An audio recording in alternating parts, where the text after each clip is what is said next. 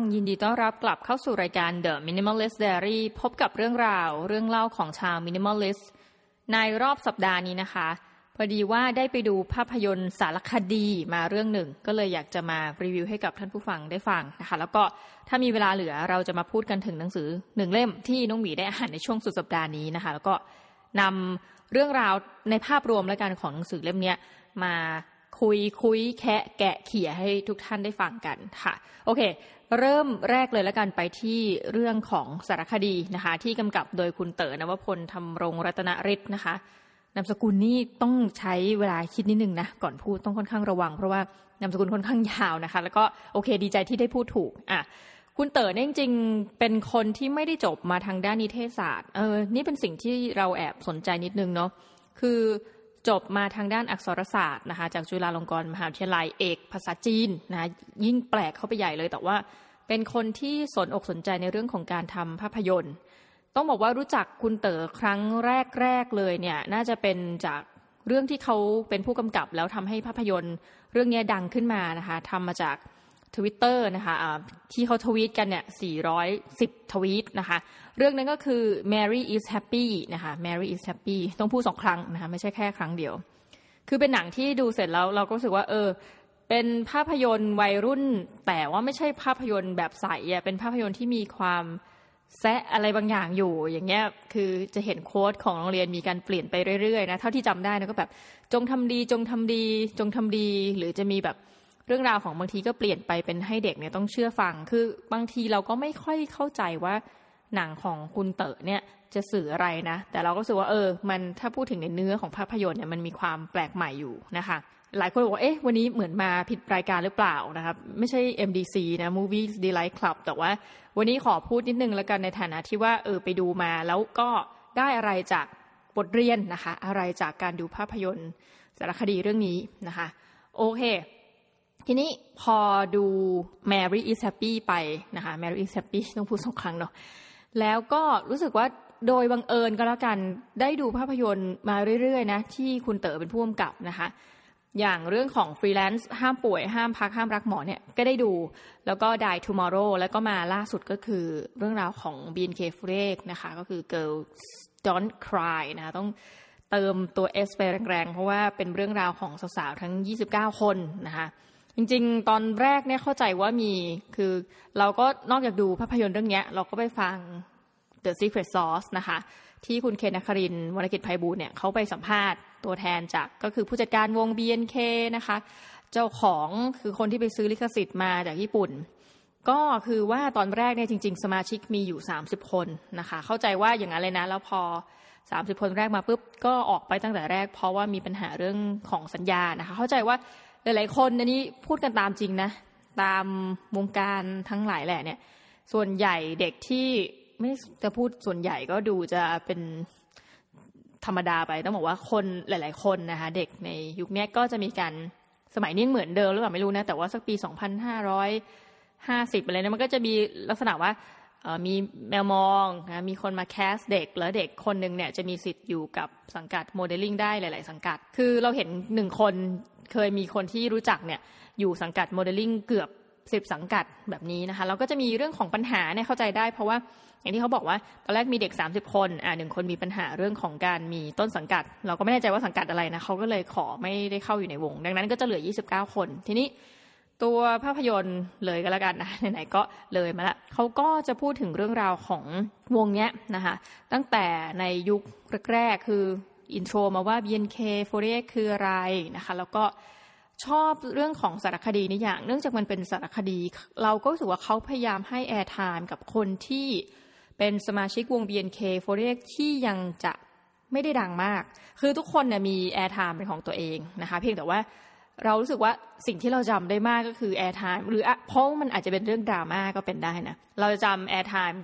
จำห้วงเวลาที่เราดูคนที่เขายังไม่ติดใน 16 คนนะในเซ็มบัตสึคือจาก 29 เนี่ย ก็จะมีคนลาออกไปเรื่อยๆนะคะที่เขาเรียกว่าอะไร graduated ใช่ไหม grad ไปเนี่ยหลังจากที่ลาออกจากวงนะคะ ก็จะมีคนลดลงไปเรื่อยๆเรื่อยๆ เข้าใจว่าในปีแรกนี่มีลดอยู่ประมาณเอาแฟนคลับช่วยบอกทีซิประมาณสี่คนใช่ไหมคะ คือพอลดลงไปเนี่ยก็อย่างไรก็ตามในวงเขาก็จะมีการเลือกสิ่งที่เรียกว่าเซนบัสสึนะคะซึ่งไม่มี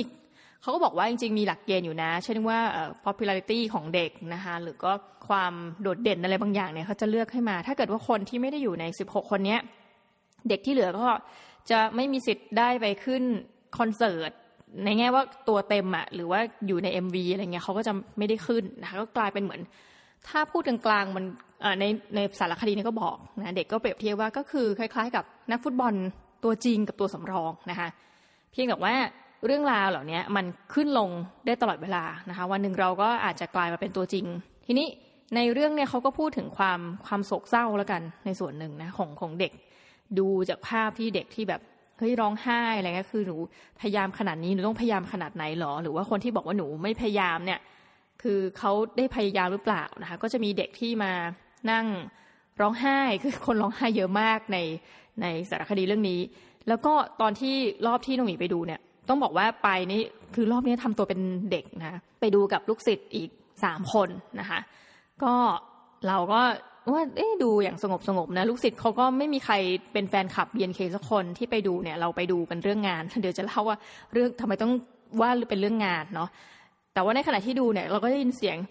คนแบบเนี่ยทำเสียงซีดๆนะคะ ก็คือร้องไห้คือรู้สึกแบบดูแล้วก็เห็นอกเห็นใจเด็กที่เข้ามาแล้วก็รู้สึกว่าเฮ้ยมันมันคือการต่อสู้นะคะ แล้วจริง ๆ เด็กหลายคนก็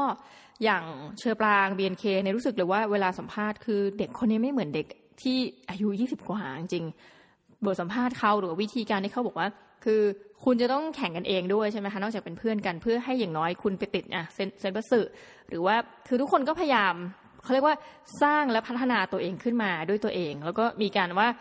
ต้องใช้ยี่ห้อ BNK Official ทั้งหลาย เช่นเด็กก็ต้องมี Instagram เป็นของตัวเองแล้วมีแบบ Facebook Fanpage นู่นนี่นั่น ซึ่งเด็กก็จะต้องคือข้อดีนะของบริษัทเนี้ย ที่เขาไปซื้อลิขสิทธิ์มา คือเขาแทบจะในส่วนของการดูแลเรื่องเด็กนะเรื่องภาพลักษณ์ในส่วนของตัวศิลปินเองเนี่ย บางคนเราจะเห็นว่า ถ้าใครที่อยู่สังกัดโมเดลลิ่งนะคะแล้วเป็นดาราที่ดังแล้วในระดับหนึ่งบางทีคนที่ดูแลเราเนี่ยผู้จัดการเราเขาก็จะบอกว่าเฮ้ยต้องโพสต์รูปนะวันละสองรูปนู่นนี่นั่นอะไรเงี้ยคือก็ต้องมาสั่งอีกที แต่เนื่องจากว่าในวงเนี้ยมันคือการแข่งขันใช่ไหมคะคือเพื่อจะให้ไปติดอีเซนบัสสึคือคน 16 คนนั้นอะไรเงี้ยหรือว่ามันมันคือมีการแข่งขันตลอดเวลา แล้วนอกจากนี้ก็คือยังจะมี BNK 4รุ่น 2 รุ่น 3 รุ่น 4 รุ่น 5 ไปจนถึงถ้ามันยังอยู่นะก็คือคงจะเป็นรุ่นแบบ 50 60 ไม่แน่แล้วก็จะเห็นพัฒนาการไปเรื่อยๆประเด็นคือเนื่องจากมันมีการแข่งขันตลอดเวลา เด็กพวกนี้ คือประหยัดงบในส่วนหนึ่งของบริษัทไปได้จริงๆก็ต้องมาโพสต์เรื่องราวของตัวเองนะอย่างเชอปรางเขาก็พูดทำให้รู้สึกว่าเป็นผู้ใหญ่แล้วเขาบอกว่าเขารู้สึกว่าเนี่ยมันเป็นงาน อืม แล้วก็มีคนถามว่าสนิทกับใครบ้างในเอ่อ BNK 48 คนอื่นก็จะบอกว่าสนิทกับคนนั้นคนนี้หรือว่าคนที่ไม่ติดใน top 16 คนเนี่ยเขาบอกว่าเราไปสนิทกับพี่ที่เขาติดใน top 16 คนเนี่ยเรารู้สึกว่าเรามีคุณค่าพอหรือเปล่านะ เราเป็นเพื่อนเขาได้หรือเปล่า คือมันมันเกิดความแบ่งแยกเนอะแต่เฌอปรางเนี่ยเป็นคนที่แบบ พุ่งออกไปคือคำตอบก็คือเป็นอย่างอื่นเฌอปรางว่าเธอแบบไม่ได้สนิทกับใครเลยนะ คือเขามองเรื่องของ BNK48 เนี่ยตามที่เราเข้าใจนะ คือเป็นเรื่องงานจริง ๆ แม้กระทั่งการโพสต์รูปหรืออะไรแบบนี้เขาก็จะคิดก่อนแล้วก็ อ๋อ มันต้องมีการใช้คำแบบนี้นะคะ คิดก่อนที่จะลงมือโพสต์ คือเป็นเด็กที่มีความเป็น professional มากนะคะ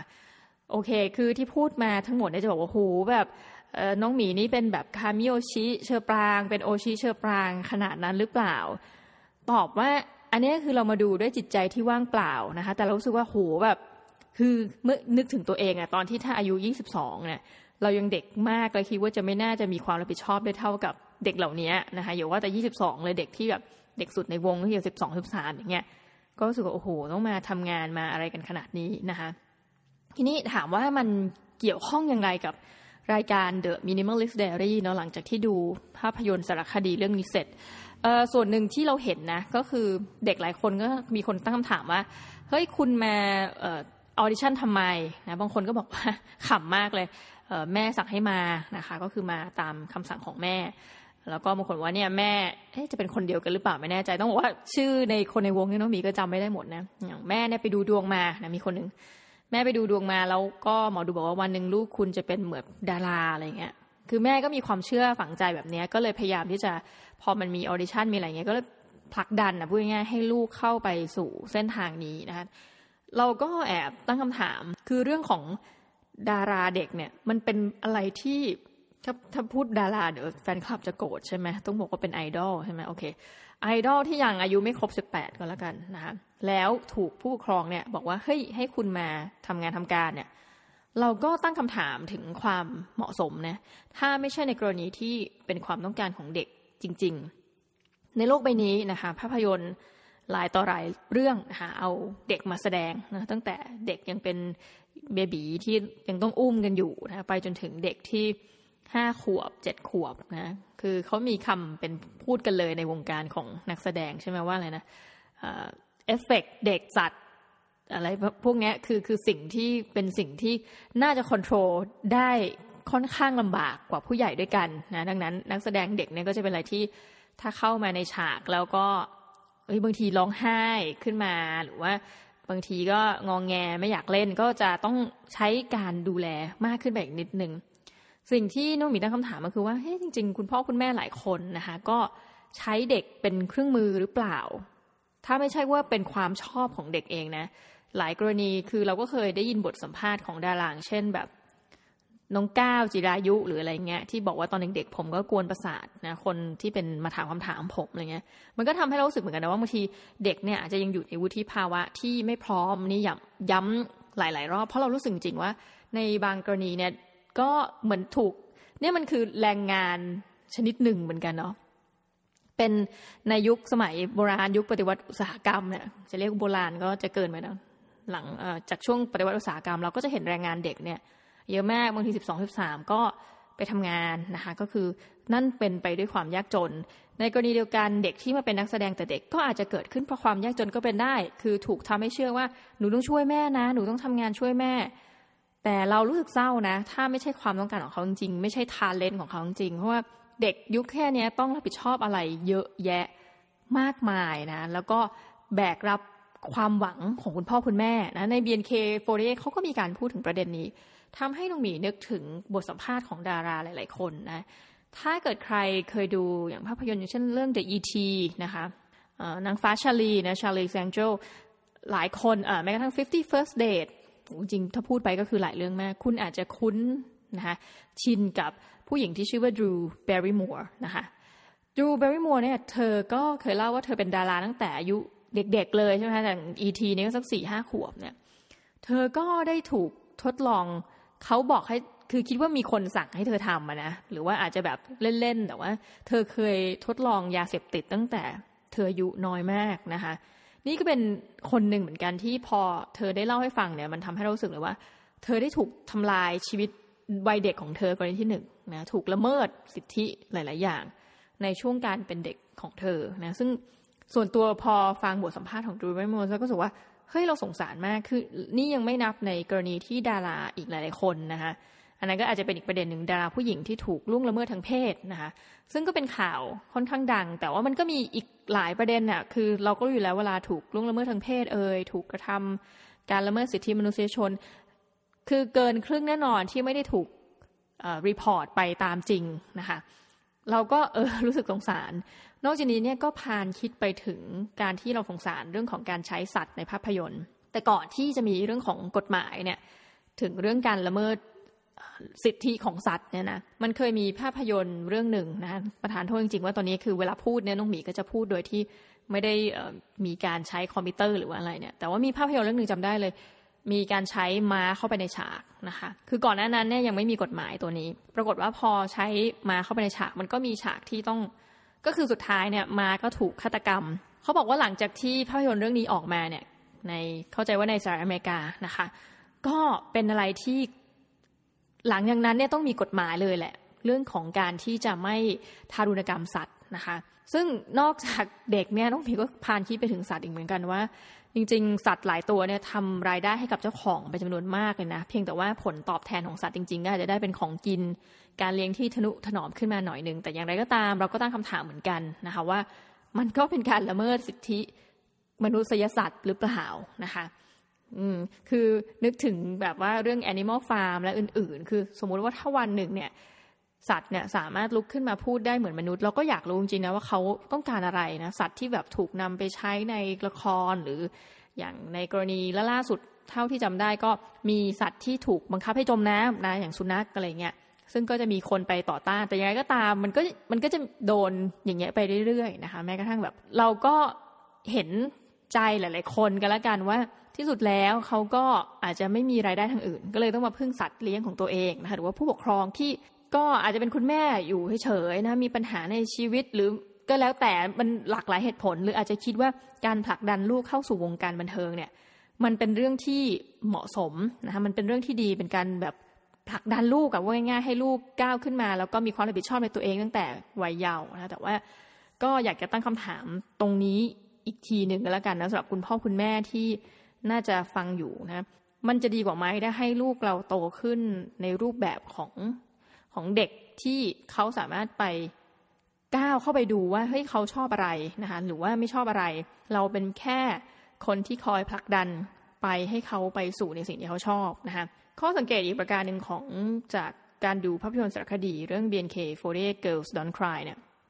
เราก็พบว่าเด็กหลาย ๆ คนเท่าที่ดูเนาะก็มาจากกรุงเทพมหานครแน่นอนนะเด็กในในวงก็คือเพื่อความสะดวกเวลาเขามาซ้อมเวลาเขามาอะไรอย่างเงี้ยเราก็จะเห็นเด็กจากส่วนหนึ่งเหมือนกันที่มาจากต่างจังหวัดเออภาพยนตร์เนี่ยอาจจะขาดการพูดตรงนี้ว่า นอกจากการต่อสู้ภายในวงนะคะการต่อสู้เพื่อให้ได้เป็น center นะนอกจากเซ็มบัตสึก็เป็น center หมายความว่าอยู่ตรงกลางเลย เวลาแบบการ launch ตัวเพลงขึ้นมานะคะเด็กที่อยู่ต่างจังหวัดแล้วมาเป็น BNK48 นะอย่างคนเนี่ยเข้าใจว่าต้องนั่งรถไปกลับจากจังหวัดลพบุรีอย่างเงี้ยนะคะแล้วตรงเนี้ยคือหนังของเต๋อไม่ได้โฟกัส แต่เราก็อยากรู้ว่าเฮ้ย บางทีเด็กพวกนี้มีความพยายามในวงเล็บนะคะมากกว่าเด็กที่อยู่ในกรุงเทพนะคะคือความพยายามในการฝึกเต้นฝึกร้องเนี่ยอาจจะมีไม่แตกต่างกันนะแต่ว่าที่แน่ ๆ คือเขาต้องลงทุนในการแบบอดหลับอดนอนเข้ามา แล้วจริง ๆ แล้วเขาได้ผลตอบแทนอย่างนี้จริงไหมนะคะหมายว่าผลตอบแทนที่สุดท้ายแล้วเหนื่อยกว่าคนอื่นเนี่ยได้กลายมาเป็นเซนบัสสื่อไหมได้กลายมาเป็นเซนเตอร์ไหมเราก็จะเห็นภาพยนตร์มันตอบอยู่ในนั้นอยู่แล้วว่า เด็กหลาย ๆ คนทำงานหนักมากนะคะ คือตัวเองเนี่ยไม่จำเป็นต้องมาซ้อมเต้นก็ได้ เพราะว่าตัวเองไม่ได้อยู่ในมิวสิกวิดีโอนั้นน่ะ แต่เขาก็รู้สึกว่าไม่หนูจะพัฒนา สุดท้ายแล้วสิ่งที่เราคิดได้คือทั้งหมดทั้งมวลเนี่ยมันเป็นเรื่องราวของทุนนิยมเนาะ คนที่ได้ประโยชน์มากที่สุดเลยจริง ๆ จาก BNK48 ก็คือบริษัทนะคนที่ไปซื้อลิขสิทธิ์มานะคะผู้จัดการวงซึ่งก็เป็นน้องชายของคนที่เป็นเจ้าของบริษัท ถึงแม้ว่าเราจะ ฟังบทสัมภาษณ์นะคะ ซึ่งอันเนี้ยน้องหมีก็ชอบคำพูดของคุณสุทธิชัยหยุดมาก จริง ๆ ไม่เกี่ยวกันเลยนะสองอันเนี้ยแต่ว่าคุณสุทธิชัยหยุดบอกว่าตอนที่ท่านเป็นนักข่าวเนี่ยบางทีสัมภาษณ์ใครก็ตาม แล้วรู้สึกว่าไอ้คนนี้มันมันพูดไม่จริงอะนะหน้าที่ของนักข่าวคือเราอย่าไปแบบจัดเขาเดี๋ยวนั้น เราอย่าไปมันพูดไม่ได้นี่ว่าเฮ้ยคุณกำลังโกหก แต่เรามีหน้าที่เค้นคำตอบจากเขานะถามไปเรื่อย ๆ แล้วให้ผู้ชมเป็นคนตัดสินว่ามัน คนนี้เขาพูดจริงหรือไม่จริงนะแต่ว่าน้องหมีเนี่ยเราไม่ได้มาทำหน้าที่ในฐานะคุณสุทธิชัยอยู่ในวันนี้นะคะแต่ว่าเราดูจากบทสัมภาษณ์ถ้าบทที่พูดพูดพูดว่าเราต้องการจะแบบเป็นการปลุกไอดอลนะคะสร้างไอดอลแล้วก็ไอดอลเนี่ยมันจะต้องยั่งยืนนู่นนี่นั่นนะมันเป็นคำพูดที่สวยหรูมาก แต่คือเบื้องหลังก็คือหนึ่งเด็กที่เข้ามามีความ suffer นะคะ เฌอปรางพูดมาคำหนึ่งในสารคดีนี้ก็บอกว่าเฮ้ยถึงแม้ว่า คือเนื่องจากว่าเธอเป็นตัว top เด็กหลาย ๆ คนก็จะบอกว่าโหแบบมีคนหนึ่งคือเขาเขาพูดจากใจจริงๆแล้วบอกว่าหนูเห็นเฌอปรางเฌอปรางเฌอปรางอะไรอะไรก็เฌอปรางนะหนูเข้าไปเล่นเกมพี่เฌอปรางโผล่มาทำให้หนูเลิกเล่นเกมนั้นไปเลยอะไรเงี้ยสักพักหนึ่งเฌอปรางก็คล้ายๆพูดว่ามันก็ไม่ใช่ความผิดของเธอไง แล้วเธอก็บอกเหมือนกันว่า เออ แล้วทำยังไงอะนี่คือมันคือโลกแห่งความเป็นจริงอะว่าคนเรามันจะได้รับสิทธิ์ที่ไม่เท่าเทียมกันอะไรเงี้ย เราก็รู้สึกเศร้านะในความเป็นเชิงปางคือคนที่อยู่ขี่บนหลังเสือนะพูดเป็นแบบว่าแนวไทยๆหน่อย ขี่บนหลังเสือแล้วเวลาลงเนี่ยมันก็ลงลำบาก แล้วถ้าวันหนึ่งเธอเกิด เราก็ไม่รู้จริงๆอะ เชอเขาก็บอกว่าเขาจะอยู่คือมันเซ็นสัญญาเนี่ยมันมีหกปีนะระยะเวลาแห่งการเซ็นสัญญา เธอก็บอกว่าเฮ้ยเธอได้ได้ทำอะไรที่มันมีประโยชน์อีกตั้งนานเนี่ยกว่าเธอจะเลิกนะคะหมายถึงว่าหมดจากสัญญาเนี่ยเธอก็อยู่ประมาณกลางๆอายุ 20 ปี ทีนี้ไอ้ความหวันสวยหรูที่บริษัทเขาพยายามจะแบบบอกว่าเฮ้ยอยากจะสร้างแบบ BNK ให้มันไปไกลก้าวหน้า และเด็กพวกนี้ก็กำลังช่วยอยู่ด้วยนะ ช่วยผลักดันพยุงบริษัทนะคะ เราก็รู้สึกว่า อืม แล้วจริง ๆ แล้วเด็กพวกเนี้ยเขารู้ความต้องการของเขาจริง ๆ หรือเปล่า หรือว่าเขาเองก็ถูกเหมือนถูกภาพลวงอะไรบางอย่างเนี่ย ได้บอกเขาว่าสิ่งเนี้ยที่เขากำลังก้าวไปสู่ อะไรก็ตามแต่เนี่ยมันเป็นสิ่งที่ใช่แล้วสำหรับตัวเขานะคะคือไม่ได้ตั้งคำถามกับแค่ BNK48 หรอกเราตั้งคำถามกับ Academy Fantasia นะคะเราตั้งคำถามกับการที่แต่ก่อน RS Promotion เนี่ยกลุ่มเด็กเยอะมากเลยนะคะแล้วก็ถึงจุดหนึ่งคุณสร้างเข้ามาขนาดนั้น แล้วสุดท้ายหลาย ๆ คนนะศิลปินนักร้อง หลาย ๆ คนก็เหมือนถูกทิ้งไว้ตรงกลางทางนะถามว่ามันเป็นความผิดของบริษัทหรือเปล่ามันไม่ใช่นะคะเพราะว่ามันก็คือเรื่องของโลกแห่งความเป็นทุนนิยม แต่เราก็แค่อยากจะบอกว่าแล้วมีใครนะคะเพราะทุกคนเป็นเด็กเนาะเวลาเซ็นสัญญาอะไรเนี่ยก็เราก็ไปเซ็นสัญญากันตั้งแต่เด็กนะอย่างแบบไม่ว่าจะเป็นอะไรนะหลุยจอนนี่พวกแรปเตอร์พวกอะไรเงี้ยมีใครได้เคยบอกเขาไหมว่าเขา เขาอาจจะมีทางเลือกที่ที่น่ากลัวหลังจากที่ว่าเนี่ยเมื่อ RS เขาไม่ได้ต่อสัญญา หรือว่าเมื่อเขาโปรเจกต์เขาไม่ได้มีแล้ว แล้วคุณก็อาจจะเป็นศิลปินที่อยู่ไปเฉยๆอะ่ะคือยังมีสัญญาอยู่ แต่ก็สามารถมาฉีกสัญญาได้นะ แต่หลังจากนั้น คุณเป็นศิลปินมาในช่วงเวลาแห่งความเป็นเด็กของคุณนะคุณได้เวลาของคุณเนี่ยได้เสียไปแทนที่คุณจะได้อยู่กับเพื่อนอยู่กับอะไร คุณได้เสียสละอะไรบางอย่าง ซึ่งอันนี้เราต้องชื่นชมมากๆคนที่ทำงานตั้งแต่เด็กคือน้องหมีรู้สึกว่าโหแบบอยู่เก่งอะ่ะ นะเหมือนนาตาลีพอตแมนที่แบบตอนที่ถ่ายภาพยนตร์เรื่อง Star Wars อยู่เนี่ยแล้วอ่านหนังสือเพื่อจะ admission เข้า Harvard ไปด้วยเนี่ยโหคนอย่างนี้แบบมันเจ๋งมากในความคิดของเรา แต่มีใครได้พูดคุยไหมว่าจริง ๆ แล้ว เธออาจจะมีทางเลือกอื่นนะอย่างเชื้อปรางพอเชื้อปรางบอกว่า ก็ถึงอายุประมาณกลางๆยี่สิบอะไรเงี้ยที่จะได้ช่วยเหลือคนอะไรเงี้ย แต่น้องหมีก็เคยจำความฝันหนึ่งของเชอปรางได้คือเขาเคยพูดเหมือนว่าเขาอยากจะเป็นเขาเขาชอบในการเป็นนักวิทยาศาสตร์นะเขาลึกๆแล้วเราฟันธงว่าเขาก็คงอยากจะเป็นอาจารย์มหาวิทยาลัย ซึ่งสมมตินะคิดกันกลางๆนะกว่าจะเรียนสมมติ 25 แล้วเพิ่งออกจากวงนะเพิ่งจะจะแกรดไปเนี่ยก็ต้องใช้เวลาอย่างน้อยสักอะห้าปีนะกว่าจะจบปริญญาเอกก็น่าจะประมาณสักสามสิ บวกบวกนะแต่ว่าถ้าเชอปรางมาเรียนเร็วกว่านั้นนะเขาก็อาจจะได้ช่วยคน ถึงแม้จะไม่ได้เป็นไอดอลของคนนับ นี่ถ้าเรานับว่าเป็นล้านคนได้ไหมอะนับเรือนแสนละกันที่แน่ๆถึงแม้เธอจะไม่ได้เป็นไอดอลให้กับคนเรือนแสน แต่ว่าสิ่งที่เชอปรางจะทำได้ในกรณีที่ถ้าพูดถึงค่าเสียโอกาสนะเธอก็อาจจะเรียนจบเร็ว แล้วก็ได้มาเป็นอาจารย์ที่เป็นแรงบันดาลใจให้กับใครหลายคนนะคะ ซึ่งมันบอกไม่ได้หรอกว่าอย่างไหนถูกหรือผิดนะแต่เราแค่ อยากจะตั้งคำถามไงว่า มันมีใครได้ได้บอกเด็กๆเหล่านี้หรือเปล่าว่าเฮ้ย is okay นะคะ หลายคนแบบดูร้องไห้รู้สึกว่ากลัวทำให้ป้าผิดหวังให้มาผิดหวัง ถ้าเกิดหนูไม่ได้ติดในเซนบัสึเราแค่อยากจะบอกว่าเฮ้ยทุกทุกคนเลย is okay นะคนเรามันต้องมันผิดหวังได้นะคะ แต่ว่าอีกอย่างนึงก็คือว่ามันเป็นเรื่องเล็กนิดเดียวนะมีน้องคนหนึ่งดีมากเข้าใจว่าเป็นน้องจ๋านะ ในเบียนเครุ่นแรกเนี่ยก็บอกเหมือนกันว่า วันก็คงเหมือนคล้ายๆกับย้อนกลับมาดูแล้วเขาคงตลกกับว่าแบบเฮ้ยวันนั้นมันเรื่องเล็กนิดเดียวเองทำไมเราถึงแบบฟูมฟล์หรืออะไรเงี้ยซึ่งมันจริงนะว่ามันผ่านมาอย่างนั้นแล้วเราก็รู้สึกว่ามันจริงนะแต่ว่าพอดูสารคดีเรื่องเนี้ยเรียนตามตรงว่าดูไปแล้วก็นึกถึงชีวิตของตัวเอง ซึ่งก็ไม่แน่ใจว่าเออทำไมเหมือนกันนะนึกถึงชีวิตตัวเองในทั้งเป็นวัยเด็กนะแล้วก็นึกถึงชีวิตของตัวเองใน วัยปัจจุบัน เอาวัยเด็กก่อนวัยเด็กเนี่ยเคยเข้าไปอยู่ในห่วงหนึ่ง แต่ว่าเราคงจะไม่เหมือนกับเด็ก ๆ เหล่านี้ซึ่งเขามีความตั้งใจกว่าเรามากนะในในช่วงหนึ่งเนี่ยเคยไปไม่มีเคยไปแคสนะแคสภาพยนตร์อยู่สองเรื่องนะเรื่องแรกนี่น่าจะเป็นภาพยนตร์แบบเรียกว่าแคสเลยภาพยนตร์เรื่องแรกเนี่ยเป็นเหมือนภาพยนตร์โครงการอะไรสักอย่าง ซึ่งเราก็ไม่เคยเห็นว่า จำไม่ได้ด้วยซ้ำว่าหนังเรื่องนี้ชื่ออะไรก็คือไม่ใช่ค่ายใหญ่นะเหตุผลที่ว่าทำไมถึงได้เข้าไปแล้วเดี๋ยวเดี๋ยวว่ากันอีกที อีกเรื่องหนึ่งเป็นภาพยนตร์เรื่องถัดมาจำได้เลย ก็คือนี่พูดชื่อเรื่องไปเลยแล้วกันเนาะชื่อเรื่อง friendship นะซึ่งก็ต้องบอกว่าดีแล้วแหละที่ที่ไม่ได้เข้าไปเล่นภาพยนตร์เรื่องนี้นะ ตอนนั้นเนี่ยจำได้ว่าเขาก็ก็คือไปแคสนะตอนนั้นอยู่ จริงๆ ไม่ได้อยู่ในวัยที่เป็น นักเรียนมัธยมศึกษาแหละเป็นวัยที่อยู่มหาวิทยาลัยนะฮะ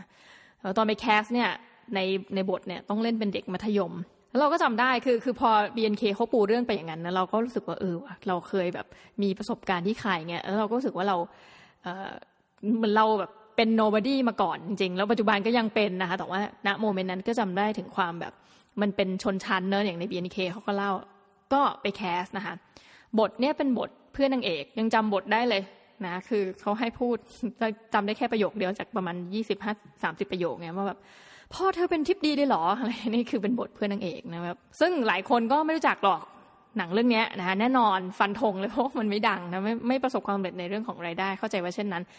แต่ว่ามีนักแสดงหนึ่งคนที่ดังมากตอนที่ไปแคสหนังเรื่องแรกที่เขาเล่นนะคะยังไม่ออก แต่หลังจากนั้นเมื่อออกมาแล้วเขากลายเป็นคนที่ดังมาก นักแสดงคนนั้นก็คือมาริโอเมาเลอร์จำได้ว่าตอนไปไป cast เนี่ยเขาก็จะให้พูดบทอยู่หน้ากล้อง เราก็เปลี่ยนชุดเป็นชุดนักเรียนนะเป็นโรงเรียนรัฐบาลเนี่ยก็กระโปรงสีน้ำเงินนะก็แบบพ่อเธอเป็นที่ปีเดียวพอพอ cast เสร็จเนี่ยจำได้ว่าน่าจะน่าจะเป็นพวกก็พวก cast ดารานะไม่น่าจะใช่พุ่มกลับมาเองเขาก็บอกว่า โอเค คือประโยคนี้น้องหมีจะได้ยินกับชีวิตบ่อยมาก ต้องบอกว่าเราเคยแคส หนังสองครั้ง แล้วก็ไปแคสการเป็นเหมือนผู้ประกาศข่าวทีวีครั้งหนึ่งนะเดี๋ยวเดี๋ยวค่อยว่ากัน พอแคสเสร็จปุ๊บนะคะเขาก็คนที่อยู่ที่กล้องเนี่ย ซึ่งเราก็ไม่รู้เขาตำแหน่งอะไรเราไม่รู้ชื่ออะไรเขาเลยเขาก็บอกว่าโอเคน้องกลับไปเรียนหนังสือนะ ซึ่งนาทีนั้นเราก็รู้ทันทีว่าโอเค เราก็แคสไม่ได้แน่นอนนะคะแต่ว่า ภาพที่เราในขณะที่เรากำลังแคสเนี่ยมันไม่มีใครมาทำอะไรให้เราเลยนะ ก็เอาเอาเสื้อไปเอาไปเปลี่ยนชุดในห้องน้ำนะออกมาแคสหน้ากล้องจบ แต่ในขณะที่เรากำลังจะไปยืนกำลังเตรียมจะอ้าปากพูดเนี่ยนะคะเราก็เห็นตรงกับเราพอดีแล้วก็เด็กผู้ชายคนนั้นก็คือไมโอเมาเลอร์ซึ่งเราไม่รู้จักเนี่ยนาทีนั้นนะเพราะว่าหนังเรื่องรักแห่งสยามอะยังไม่ออกมาเลยนะคะมาริโอก็หันมามองน้องหมีนะแล้วก็คล้ายๆ มองว่าใครเป็นคือมา cast อะไรอย่างเงี้ย แล้วก็จำได้ว่ามีคนหยิบน้ำมา เอาน้ำน้ำไหมคะน้องมาริโอนะคะนั่นนะเป็นสิ่งที่ทำให้เรารู้จักว่าคนคนนี้ชื่อมาริโอเพราะว่ามีคนไปเสิร์ฟน้ำให้เขา แล้วเราก็สงสัยว่าเฮ้ยคนนี้ใครอะ come on แบบเราก็ไป cast หนังเหมือนกันนะ แต่ว่าทำไมแบบ เธอคนมีคนไปหยิบน้ำให้เธอแล้วไม่ใช่คนหยิบให้เราอะไรเงี้ยก็ถือว่าเป็นประสบการณ์ใหม่มากจริง เราก็เอาประสบการณ์เนี้ยหลังจากไปแคสแล้วรู้ตั้งแต่ตอนนั้นอยู่แล้วว่าไม่ได้นะคะแล้วก็กลับมาเล่าให้เพื่อนฟัง แล้วก็ถามเพื่อนกันว่าเฮ้ยมีใครรู้จักคนชื่อมาริโอไหมอะไรเงี้ยคือตอนนั้นพอรักแห่งสยามยังไม่ออก แต่มีน้องคนหนึ่งจำได้ก็บอกว่าเออเหมือนจะเคยได้ยินชื่อนะอ่าแค่นั้น แล้วก็อีกจากนั้นไม่นานนะคะก็ภาพยนตร์เรื่องรักแห่งสยามก็ออกฉายทั่วประเทศเนาะแล้วเขาก็กลายเป็นมาริโอเมาเลอร์แบบที่เรารู้จักกันในทุกวันเนี้ย เราก็พอ BNK เขาก็เล่าไงว่าใน BNK สังคม BNK เนี่ยมันเป็นเรื่องราวของชนชั้น เราก็เลยเฮ้ยเราเข้าใจอะเพราะว่าแล้วน้องออนนะเข้าใจว่าชื่อเนี่ยนะออนอุ๋งอะไรเนี่ยอุ๋งมึงึกมึงึกที่แฟนคลับเขาทำให้เนี่ยน้องออนก็พูดเหมือนกันว่าแบบคือเขาเคยเป็นเอ็กซ์ตร้ามาก่อน เขาเข้าใจความรู้สึกของการเป็น nobody นะ เราเข้าใจว่าเขาอยากจะเป็น somebody อะไรเงี้ย คือตอนนั้นน่ะน้องน้องหมีเป็นอย่างนั้นจริง ๆ นะเราก็แบบอะไรเหรออะไรเงี้ย หรือว่าอีกครั้งหนึ่งก็ทุกวันนี้ก็เออยังมานั่งนึกเราก็เป็น nobody มาตลอดดีว่านะก็ไป cast ผู้ประกาศข่าวทีวีนะคะก็มีการให้แบบสมัครงาน ตอนนั้นสมัยนั้นคือแบบ ITV เปิดรับผู้ประกาศข่าว คนก็ไป cast เยอะมากจำได้ตอนนั้นยังเป็นอาคารแบบ SCB ไทยพาณิชย์นะคะสมัยก่อนนานมาก เราก็ยังเรียนอยู่มัธยมนี่แหละ แล้วก็มีพอดีอาจารย์เนี่ยที่โรงเรียนเขาก็ยุว่าให้ลองไปแคสนะคะ ไม่รู้ด้วยเหตุผลกลใดก็แล้วกัน เพราะเขาบอกว่าเราเป็นคนแบบ เหมือนน่าจะใช้ภาษาไทยได้อะไรเงี้ยก็ให้ลองไปดู เราก็โอเค เดินทางไปแคสนะ ตอนนั้นก็คือยังเป็นเด็กมปลายอะ่ะ แล้วเขาก็คนที่เขาสกรีนเรารอบแรกเขาก็แบบหนูอะไรเงี้ยภาษาอังกฤษเราได้ไหมเนี่ยนะเวลาพูดกับเราคือไม่ได้พูดในลักษณะ professional คือพูดกับเราในฐานะที่พูดกับเด็ก ซึ่งเออมันเข้าใจได้ แล้วเวลาก็ผ่านไปนานมากนะคะ เราก็ไม่ได้คิดอะไร ปรากฏว่าเขาก็เรียกเรามาแคสจริงๆนะเป็นเหมือนกับ สองคนที่เขาเลือกมาเขาอาจจะเลือกมามากกว่านี้แต่วันที่เราไปแล้วให้ไปทดลองกับหน้ากล้องจริงๆอะก็เป็นสองคนนะคะก็เป็นพี่คนที่แบบยังจำได้เขาอยู่วารสารธรรมศาสตร์อะไรเงี้ย แล้วเขาก็ดูก็คือเด็กที่เรียนมาแล้วอะเรื่องพวกเนี้ยเขาก็ดูหน้ากล้องเป๊ะมาก แล้วเราก็ไปหน้ากล้องนะคะด้วยความที่เราเป็นเด็กมาก เราก็ไม่รู้ว่าเราควรจะแต่งตัวอย่างไร เพื่อไปแคสในงานแบบนี้ เราก็เลยใส่ชุด นักเรียนไปนะคะพอเดินไปยังไม่ทันจะแคสเลยเขาก็แบบอ้าวน้องยังอยู่มปลายเหรอเนี่ยแต่เขาก็ให้เข้าไปดูกล้องอะนะไปไปนั่งอยู่อยู่หลังกล้อง แล้วก็ทดลองการเป็นผู้ประกาศข่าว แล้วเราก็ได้เห็นตัวเราด้วยว่าอุ้ยตายแล้วเวลาฉันออกทีวีฉันปากเบี้ยวอะอะไรเงี้ย คือเป็นคนพูดแล้วปากเบี้ยวอะไรเงี้ยเออซึ่งแบบก็ก็เก็ตเวลาใครจะนินทาแบบดาราคนนั้นปากเบี้ยวเพราะเออตัวเอง ตัวเองเป็นอย่างเงี้ยเวลาพูดแล้วปากมันจะหันไปทางหนึ่งซึ่งก็แปลกใจมากเหมือนกันนะว่าเอ๊ะทำไมอะไรเงี้ยพอเขาเห็นอย่างนั้นเสร็จใช่ไหมคะก็ก็อัดวิดีโอไปอย่างนั้นแหละนะแล้วเขาเราเดินกลับออกมา ก็พี่ที่อยู่กับกล้องเหมือนกัน ซึ่งเราก็ไม่รู้ว่าคนพวกนี้เป็นใครนะคือไม่ใช่ช่างกล้องนะ แต่ว่าก็เป็นคนจัดการอะไรประมาณเนี้ยเขาก็บอกว่าเออน้องกลับไปเรียนหนังสือก่อนนะ ซึ่งเป็นประโยคที่เราชินมากนะคะตั้งแต่นี่คือแคส ผู้ประกาศข่าวนะ เสร็จแล้วมาแคสหนัง ทุกคนก็พูดประโยคเดียวกัน ซึ่งมันเป็นการแบบดีมากคือชอบการที่บอกให้รู้แต่แรกว่าเออกลับไปเรียนหนังสือนะจนทุกวันนี้เรียนจบมาแล้วเรียนจบจริงๆนะไม่ต้องมีการศึกษาใดๆเพิ่มเติมในชีวิตนี้แหละหมายถึงการศึกษาที่มันเป็นระดับแบบปริญญาตรีใหม่อีกไปคือคงไม่ทำแล้วอะไรเงี้ยนะเราก็ไม่มีใครมาพูดประโยคนี้กับน้องหมีละนะว่ากลับไปเรียนหนังสือก่อนนะแต่ว่า หลังจากวันนั้นถึงวันนี้เราก็ไม่ได้มีโอกาสอะไรแบบนั้นอีกเลย ซึ่งเราก็เข้าใจหลักการและเหตุผลเป็นอย่างดีว่า เนี่ยมันคือสิ่งที่เรียกว่า เออจังหวะและโอกาสของคนเนาะเชอปลางเขาก็พูดมาว่า ก็ในเมื่อเขาได้โอกาสอะแล้วทำไมเขาถึงจะไม่ทำเขาก็ได้โอกาสมาแล้ว เข้าใจว่าโลกนี้มันไม่ยุติธรรม แล้วเขาอาจจะกลายมาเป็นเซนเตอร์ของวงที่แบบดันดังสุดๆไปเลยตอนนี้ แต่เมื่อได้รับมาแล้วเขาก็แค่ทำโอกาสตรงนั้นให้ดีดีที่สุดนะคะ ซึ่งมันเป็นเรื่องที่ดูเสร็จแล้วเนี่ย คงจะไม่ใช่หนังที่เรารู้สึกว่าร้องว้าวนะคะ แต่มันก็ได้เผยธาตุแท้อะไรบางอย่างของโลกแห่งความเป็นจริงขึ้นมา ว่ายังมีเด็กอีกจำนวนมากที่หลงไหลไปกับอะไรแบบเนี้ยนะคะคือคืออยากจะมาเป็นไอดอลนะคะแล้วข้อดีก็คือว่าหลายคนก็ได้เป็นไอดอลจริง ๆ หมายความว่ามีคนที่เขาอาจจะ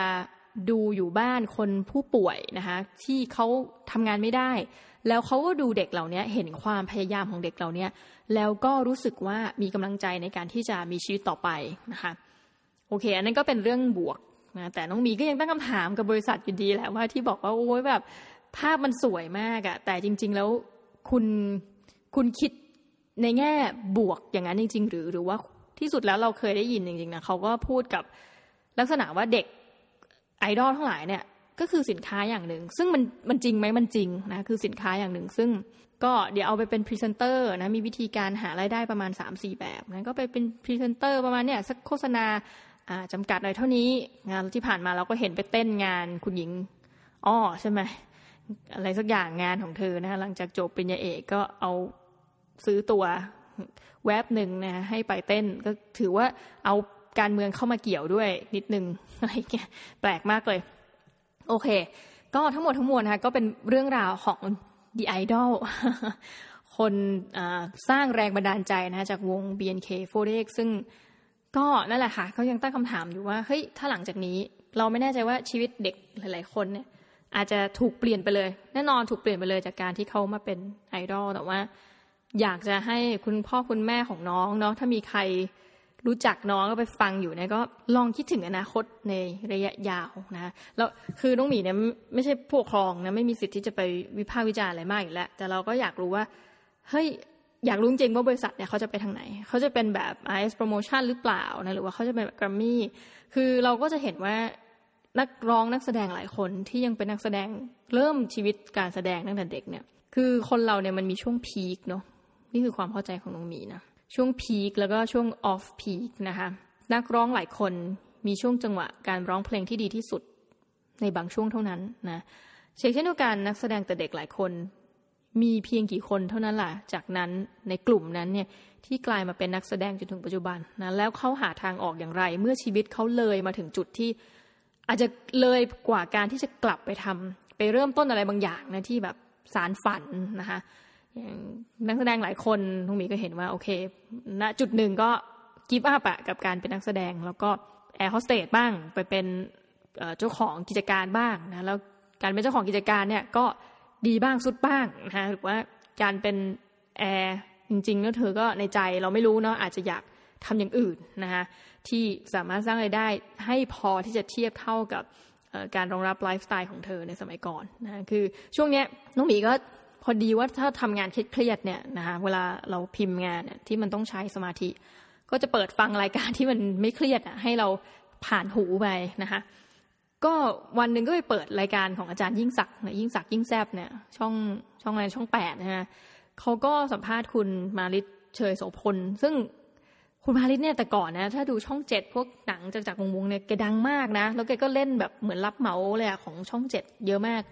อารมณ์แบบประมาณพี่เวียเลยมั้งนะคะเทียบแบบสมัยนี้เขาก็เล่าถึงเรื่งที่แบบเป็นดาราเป็นดารามาจนถึงจุดหนึ่งแล้วก็มันไม่มีงานเข้าอะนะคะ แล้วเขาก็เครียดเรื่องปัญหาเรื่องการเงินเป็นหนี้บัตรเครดิต ซึ่งนั่นแหละเนี่ยนี่คือเป็นสิ่งที่ต้องหมีมานั่งคิดแทนว่าเฮ้ยบางอาชีพเนี่ยคือโลกใบนี้มันมีอาชีพเยอะแยะมากมาย แต่ว่าที่แน่ๆเนี่ยอย่างอาชีพนักแสดงเนี่ย มันเป็นอาชีพที่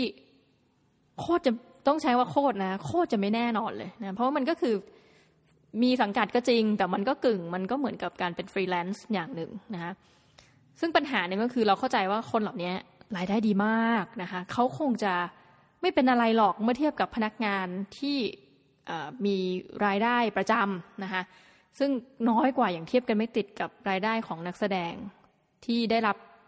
ต่อตอนนะคะการแสดงต่อตอน เพียงแต่ว่า มันมีผลวิจัยนะคะจากของอเมริกาเนี่ยเขาก็ทำเป็นการวิจัยแต่ไม่ใช่นักแสดงนะแต่เป็นนักกีฬาพวกแบบ NFL เป็นกีฬาอเมริกันฟุตบอลเนี่ยว่าคนที่เป็นนักกีฬาพวกนี้เราก็รู้กันอยู่ว่าโหอเมริกาเนี่ยนะถ้าคุณเป็นเซเลบริตี้ทางใดทางหนึ่ง ไม่ว่าจะเป็นกีฬาการแสดงนะคะดนตรีเนี่ยรายได้คุณนี่แบบสุดยอดขั้นเทพขั้นมหาศาลนะ ปรากฏว่ามี นักกีฬา NFL จำนวนมากเลยนะมากกว่าที่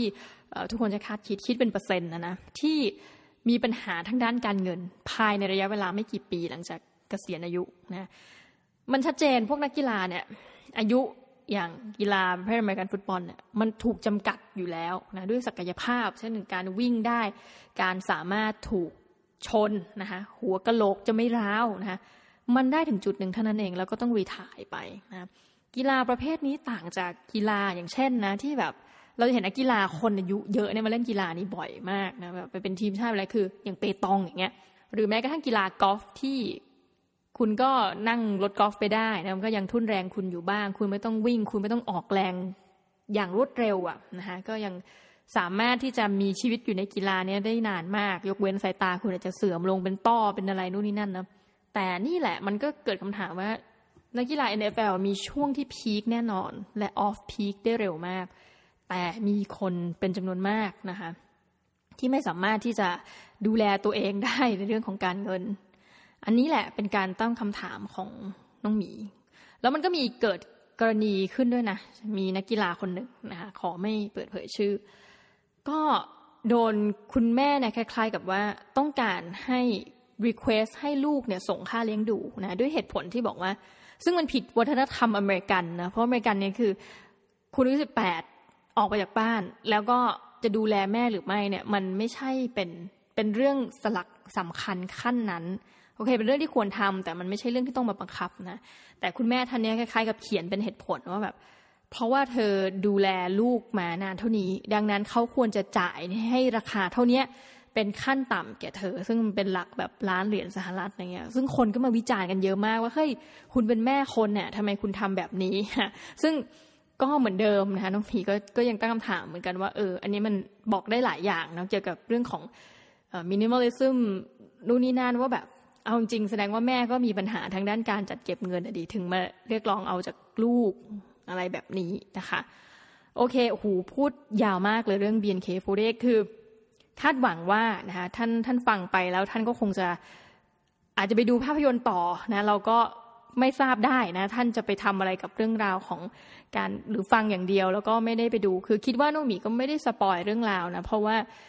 มันก็คือสารคดี แล้วสิ่งที่เราพูดก็คือเป็นสิ่งที่คุณน่าจะเดาได้อยู่แล้วเนาะโอเค เดี๋ยวขออย่างรวดเร็วแล้วกันนะคะมาพูดถึงหนังสือเล่มหนึ่งที่อ่านในรอบสุดสัปดาห์นี้ ซึ่งแบบโอ๊ยต้องขอบคุณมาก สัปดาห์นี้แบบเหมือนได้หยุดพักเป็นสัปดาห์แรกในรอบหลายสัปดาห์นะคะ หนังสือเล่มนี้มาจากสำนักพิมพ์คือ Amarin How to นะคะ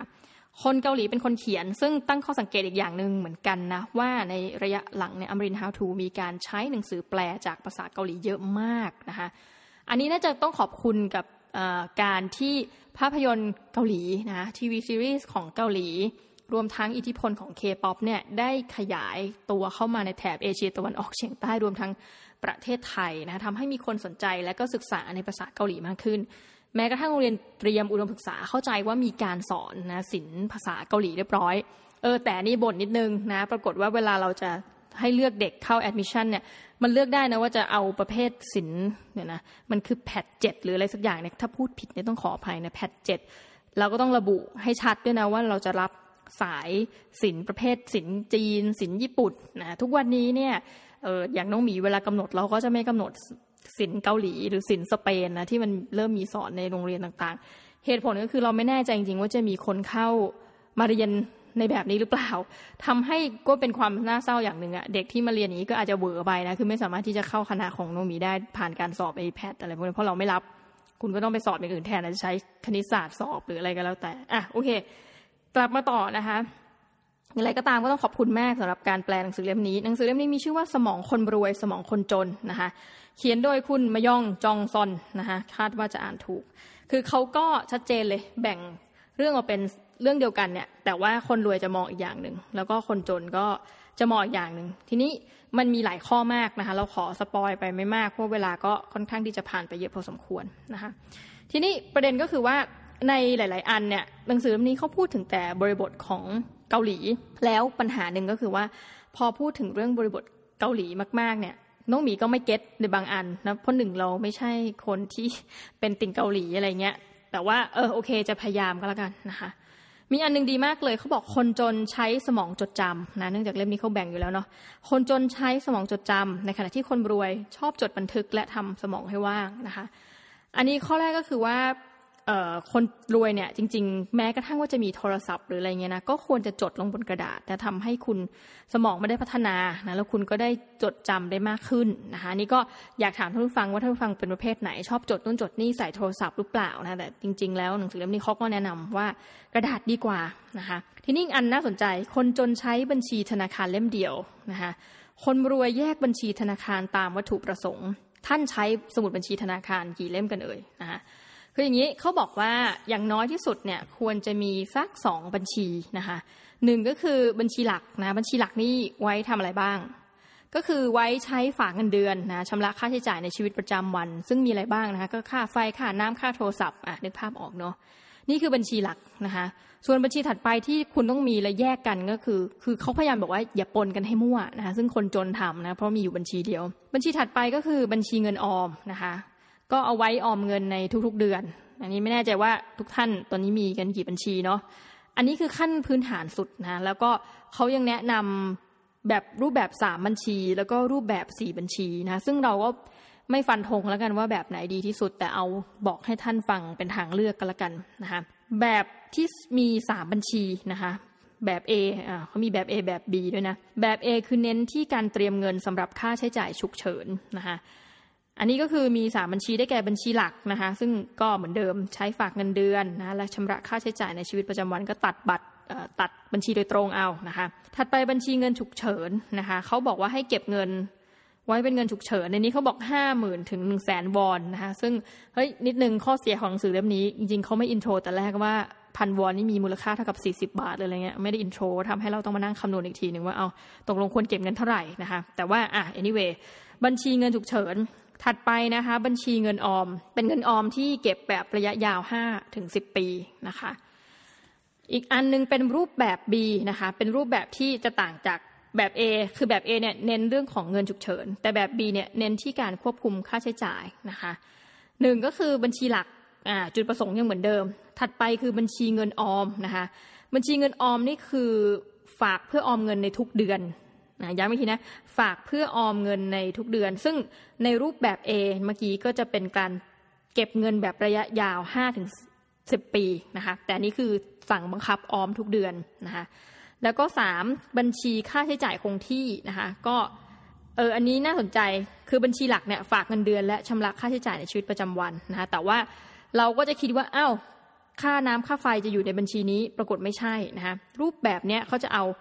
บัญชีค่าใช้จ่ายคงที่แยกต่างหากบัญชีค่าใช้จ่ายคงที่คือ ตัดบัญชีค่าบัตรเครดิต เงินกู้ค่าสาธารณูปโภคนะคะ แสดงว่าบัญชีหลักนี่เอาไว้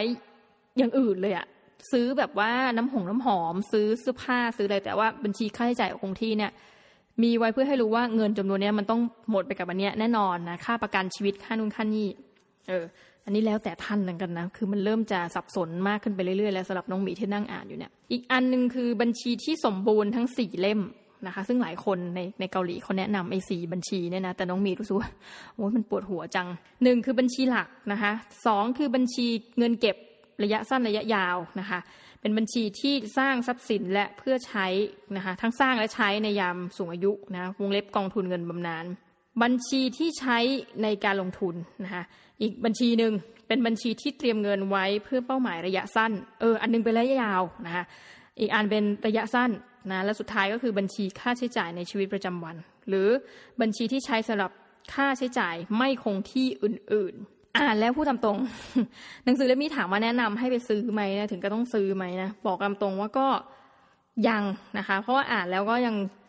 นี่อ่านจบไปแล้วเนี่ยแต่ยังจำอะไรไม่ได้ต้องมานั่งเปิด แล้วก็พูดให้กับท่านผู้ฟังฝ่ายทีนะคะ ก็บริบทหลายอย่างก็ยังเป็นเกาหลีเกาหลีอะเราก็รู้สึกว่าเอ้ยถ้าเป็นไปได้นะ ท่านไปยืมเอาจาก TK Park ตอนนี้แอบไปนั่งนับดูว่ามันมีกี่สาขาเมื่อวานนะคะ ประมาณ 20 กว่าสาขาแล้ว แปลว่าหลาย ๆ จังหวัดเนี่ยมี TK Park ไปลงแล้วนะคะ ถ้ายังไงก็ลอง requestให้หนึ่ง TK Park ถ้าสาขาท่านเนี่ยไม่มีหนังสือเล่มนี้ก็ลองไป request ให้มีนะคะ หรือไม่ก็อย่างเหมือนเดิม มหาวิทยาลัยตามหัวเมืองนะคะ อันนี้เออแต่อีกอันดีคือว่าเขาบอกว่าคนคนรวยเนี่ยจะไม่ได้ใส่ใจในราคาขึ้นลงของหุ้น ในขณะที่คนจนเนี่ยจะ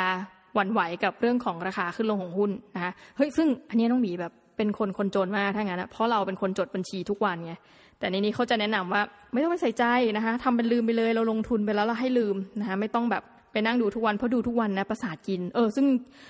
เราเคยเสียเงินเสียทองไปอย่างมาก เพราะขายคัดลอสขัดทุนเนื่องจากวันนั้นหุ้นลงดิ่งเหวนะซึ่งเป็นความผิดพลาดที่สุดในชีวิตของน้องหมีตั้งแต่เล่นหุ้นมา นี่พูดตามตรงก็ถ้าเป็นคำแนะนำนี้นะ ถ้าเราเออไปนั่งคิดเออจริงเหมือนกันนะเนี่ยคนจนหวั่นไหวกับราคาหุ้น คนรวยไม่หวั่นไหวกับราคาหุ้น เราเป็นคนจนจริงๆนะวันนั้นนะเพราะว่าเราเสียโอกาสสุดๆเลยนะคะ ทีนี้ก็คนอีกอันหนึ่งที่ น้องบีก็อยากจะเมาส์นะก็คือ คนจนสมัครประกันหลายอย่างด้วยใจที่กังวลนะกังวลนู่นกังวลนี่กังวลว่าจะไม่มีเงินตอนเกษียณนู่นนี่นั่น คือเกาหลีเป็นชาติหนึ่งที่มีการลงทุนด้วยการซื้อประกันชีวิตถึง 85%นะคะซึ่งเป็นเลเวลที่สูงมากถามว่าประเทศไทยอยู่ตรงไหนนะคะ ประมาณ 30%นะของประเทศไทย แล้วก็ดังนั้นเขาถึงเห็นไงว่า เฮ้ยแค่ถ้าแค่ 30%เนี่ยมันยังเพิ่มได้อีกเยอะนะคนขายประกันเลยเยอะกันตอนนี้ ทั่วประเทศได้หมดนะคะแต่เกาหลีเนี่ยล่อเข้าไป 85%แล้ว แล้วหนึ่งคนเนี่ยนะคล้ายๆญี่ปุ่นนะเกาหลีกับญี่ปุ่นเนี่ยหนึ่งคนเนี่ยมีมากกว่าหนึ่งประกันนะประมาณสักสามประกันชีวิตได้นะคะ นี่ก็บอกคนจนสมัครด้วยความกังวลนะคืออยากมีหลักประกันอะไรบางอย่างในขณะที่คนรวยสมัครประกันโดยดูที่ค่าประกันรายปีเป็นพื้นฐาน หมายความว่าการซื้อประกันชีวิตเนี่ย คุณต้องทำใจอย่างนะ ถ้าคุณตายเร็วเเพื่อนน้องมีที่เขาเป็นคนประกันเขาบอกดี ยิ่งตายเร็วเนี่ยยิ่งโหคุณกำไรเลย แต่ในหลายกรณีคุณก็ดูไปจนลืมดูว่า นั่นมันคือเงินที่คุณเหมือนไปฝาก มันก็ไม่ใช่เชิงฝากทิ้งนะแต่ก็ใกล้เคียง เพราะว่า ประกันชีวิตเหล่านี้มักจะให้เงินตอบแทนต่ำมากนะคะย้ำทีต่ำมากนะคะจนกระทั่งว่าถ้าท่านเก่งในการเล่นหุ้นการลงทุนอย่างอื่นท่านเอาเงินไปทำอย่างอื่นดีกว่านะคะแล้วอย่าลืมว่าการเซ็นสัญญาแกรกหนึ่งเนี่ยคุณจะต้องผ่อนปิดสักสิบห้าปียี่สิบปี หรือยังต่ำๆก็คือส่งเบี้ยประกันแบบเจ็ดปีอย่างเงี้ยนะคะซึ่งมันเป็นอะไรที่มันเป็นภาระนะกับหลาย ๆ กรณี เพราะว่าเงินมันไม่ได้กำไรขนาดนั้นอะเรียนตามตรงนะคะ ก็มีเคยมีประสบการณ์ในความโศกเศร้าเกี่ยวกับเรื่องของการซื้อประกันชีวิตนะคะบอกตามตรงก็คือว่ามีประกันชีวิตเนี่ยเหมือนคนเกาหลีเลยนะคะ ดูแล้วไม่ซื้อไม่โดยไม่คิดเลยสามที่ด้วยกัน ที่แรกเนี่ยเราไม่ได้ตัดสินใจนะคือ คุณพ่อเนี่ยนะคะเป็นคนซื้อให้แล้วก็ซื้อให้ยังไงไม่รู้ แต่ซื้อให้โดยให้ตัดบัญชีเงินเรา ตั้งแต่อยู่มหาวิทยาลัย ก็ถูกตัดไปเรื่อยๆ แล้วปรากฏว่าเราเนี่ยไม่รู้สิทธิ์นะแล้วก็งงว่าทำไมต้องตัดแบบ เดือนละประมาณพันสี่พันห้านะวันนึงก็เลยโทรไปถามเพราะว่าไอ้ค่าใช้จ่ายเนี่ยเพราะว่าจดหมายอะไรเราก็ไม่เห็นนะเนื่องจากว่าคุณพ่อสมัครให้ แต่ว่าเป็นชื่อเราอย่างเงี้ยแล้วตัดบัตรเรา พอฟังจริงปรากฏว่า โอ้มันมีอีกหลายราคาเลยนะ จากพันสี่เนี่ยเราตัดออกไปได้นี่หว่าอะไรเงี้ย อีกหลายร้อยบาทเลย เราก็เลยผ่านเป็นหลายปีนะคะ กว่าจะได้ตัดจนเหลือจากเดือนละพันสี่เนี่ยเหลือประมาณเดือนละพันสองเพราะว่าเราไม่ต้องการสิทธิครอบคลุมอื่นๆนะคะ ซึ่งจริง ๆ ก็ถ้าท่านมาดูก่อนเนี่ยก็จะดีเหมือนกันนะ นี่คือความผิดพลาดครั้งที่หนึ่งของน้องหมีคือยอมให้ตัดอยู่พันสี่ร้อยสิบเก้าบาทจำได้แม่นเลยนะเพราะจดบัญชีนานมากนะคะ ถัดไปก็คือตอนนั้นไปซื้อกองทุนนะของธนาคารอุ้ยแห่งหนึ่งนะคะ แต่ว่าธนาคารเนี่ยตอนที่แบบเขารีบๆเหมือนแบบพยายามจะช่วยเราว่าเนี่ยมันจะหมดเวลาการซื้อกองทุนแล้วมาซื้ออะไรตอนนี้นะคะ แล้วเขาก็บอกว่าซื้อประกันไหมคะอะไรเงี้ย คือคล้ายๆว่า ตอนนั้นเนี่ยอายุยี่สิบต้นๆนะคะก็คือเป็นความพูดจริงความไม่ฉลาดเข้าครอบงำตอนนั้น พอเขาทำเงี้ยเราก็ถือว่าเอ้ยเดี๋ยวตอบแทนเขาหน่อยก็แล้วกันพอเขาบอกโอ้ยชำระแค่เจ็ดปีเองนะคะก็แปลว่าอันนั้นก็โดนบิกนะคะเป็นประกันที่สองในชีวิต และประกันที่สามนะคะที่มีก็คือซื้อเพราะความหน้าใหญ่ใจโตของตัวเองนี่พูดอย่างนี้เลย ก็คือว่ามีเพื่อนที่ขายประกันเนี่ยแหละค่ะแล้วเราก็รู้สึกว่าเฮ้ยเราต้องช่วยเขาเพราะว่า เขาเนี่ยเป็นคนที่เป็นเพื่อนที่ดีนะถัดไปโอ้โหเสียกันมาเยอะแล้วเนอะกับคำนี้ถัดไปก็คือเป็นลูกกตัญญูนะคะ เลี้ยงดูคุณแม่อะไรเงี้ยแล้วก็เหมือนเป็นอาชีพแรกของเขาอะที่เขาทำแล้วเราก็เลยช่วยซื้อประกันไปนะคะปรากฏว่าสามประกันนี้เนี่ยคือแบบเรา suffer มากในทุกปีที่ต้องเสียเงินเป็นจำนวนมากนะคะในการผ่อนประกันชีวิตนะนี่ไม่รวมประกันสุขภาพอีกหนึ่งอันนะเป็นสี่ประกัน ซึ่งอันนั้นก็เป็นเบี้ยทิ้งเหมือนกัน ทีนี้เจ้าประกันอันแรกเนี่ยที่เสียเดือนละพันสี่ร้อยกว่าบาทเนี่ย ผ่อนเบี้ยประกัน 20 ปีนะคะที่น้องหมีโทรไปครั้งแรกคือบอกว่าขอยกเลิกได้ไหมนะคะเพราะว่าเราก็ไม่ได้สมัครเองคุณพ่อสมัครให้แล้วก็เล็งเห็นว่าโอ้ยก็เสียไปทุกเดือนทุกเดือนเนี่ย ก็รู้สึกแบบอยากอยากออกอะ่ะเขาบอกออกได้ค่ะแต่จะได้เงินคืนเท่านี้หรือประมาณครึ่งหนึ่งเท่ากับที่เราเสียไป ก็เลยต้องยอมกัดฟันนะคะส่งต่อไปอีกเนี่ยก็เหลืออีกประมาณสักน่าจะแปดเก้าปีแล้วนะคะแต่ว่ามันมันเป็นอะไรที่เราขัดใจเรานะเรียนตามตรง ประการที่สองที่บอกว่านะถูก น้องหมีโง่เองที่ไปซื้อนะคะอันนี้หมดละ อันนี้เพราะว่าทำแค่เจ็ดปีนะคะส่วนในกรณีสุดท้ายเนี่ยแหมเป็นเพื่อนกันแหมมันจุกปากจริงนะะก็สิบห้าปี ตอนนี้ผ่านมาได้แล้วประมาณสักหกปีนะคะก็เหลืออีกเป็นระยะเวลายาวนาน ซึ่งเดี๋ยวน้องหมีจะนั่งตัดสินใจ อาจจะต้องพูดกับเพื่อนตรงว่าเราขอยกเลิกประกันได้ไหมอันนี้กำลังทำใจอยู่นะในระยะนี้นะคือไม่อยากจะไปผ่อนอีกต่อไปแล้วนะคะ ซึ่งเพื่อนก็เคยบอกแล้ว เผื่อว่า ถ้าเกิดนู่นนี่นั่นนะคะก็ลองผ่อนสักเหลือแค่เจ็ดปีก็ได้นะจากสิบห้าปีเหลือลงเหลือเจ็ดปี แต่อาจจะเสียผลประโยชน์นิดหน่อยนะแต่อาจจะไม่ถึงกับขาดทุน ก็ประการนี้แหละนี่คือความผิดพลาดนะซึ่งทั้งหมดเนี่ยเกิดขึ้นตอนอายุประมาณก่อน 25 ปีทั้งสิ้นนะซึ่งแบบจริง ๆ เราควรจะเป็นผู้ใหญ่ไปแล้วเนาะอย่างไรก็ตามก็มาย้อนดูตัวเองนี่คือความผิดพลาดที่เราจะต้องแบกรับจนกระทั่งอายุประมาณนี้นะคะ ซึ่งไม่บอกหรอกว่าเท่าไหร่แน่อีกอันนึงนะคะที่แบบว่าอยากจะนั่งคุยกันก็คือว่า เออพออ่านหนังสือมากๆเข้านะคะจริงๆหนังสือแต่ละเล่มเนี่ยมันก็จะแนะนำไม่เหมือนกัน เลยทำให้มานั่งคิดแทนกับหลาย ๆ ท่านเหมือนกันนะว่า ท่านอาจจะอ่านแล้วสับสน เพราะบางเล่มบอกให้ทำอย่างนั้นอ้าวอีกเล่มหนึ่งบอกให้ทำนี้ปวดหัวอ่านไปมากมายแล้ว เราควรจะทํำยังไงนะพูดตรงหลาย ๆ อย่างมันไม่มีสูตรสำเร็จในชีวิตนะคะย้ำอีกทีทุกคนมีทางเดินเป็นของตัวเองนะท่านคิดว่า บางที แต่ว่าอยากให้เลือกด้วยเหตุผลไม่ได้เลือกด้วยอารมณ์ก็เท่านั้นเองนะคะท่านคิดว่าเล่มไหนที่มันเหมาะแก่จริตของท่านนะเหมือนปฏิบัติธรรมนี่ยังมีจริตเลยใช่ไหมก็ให้ท่านไปเอาตามนั้นนั่นแหละนะคะอย่างเล่มนี้บอกคำตรงหลายคนอาจจะอ่านแล้วแบบหูชอบมากนะ สมองคนรวยสมองคนจน แต่มันไม่ถูกจริตน้องหมีบอกโอ้บริบทเกาหลีมันเยอะไปนะกรณีที่หนึ่งแล้วถัดไปก็บางอันเราก็ตั้งคำถามว่าเอ้าจริงหรือเปล่าอะไรแบบนี้นะคะ นี่ก็เป็นอะไรที่อยากจะฝาก ทุกท่านไว้นะวันนี้ได้สองเรื่องนะคะก็คือเรื่องของการรีวิว Girls Don't Cry นะในเวอร์ชั่นที่น้องหมีมานั่งมองไปอีกมุมหนึ่งนะคะแล้วก็อีกหนังสืออีกหนึ่งเล่มนะคะสมองคนรวยสมองคนจน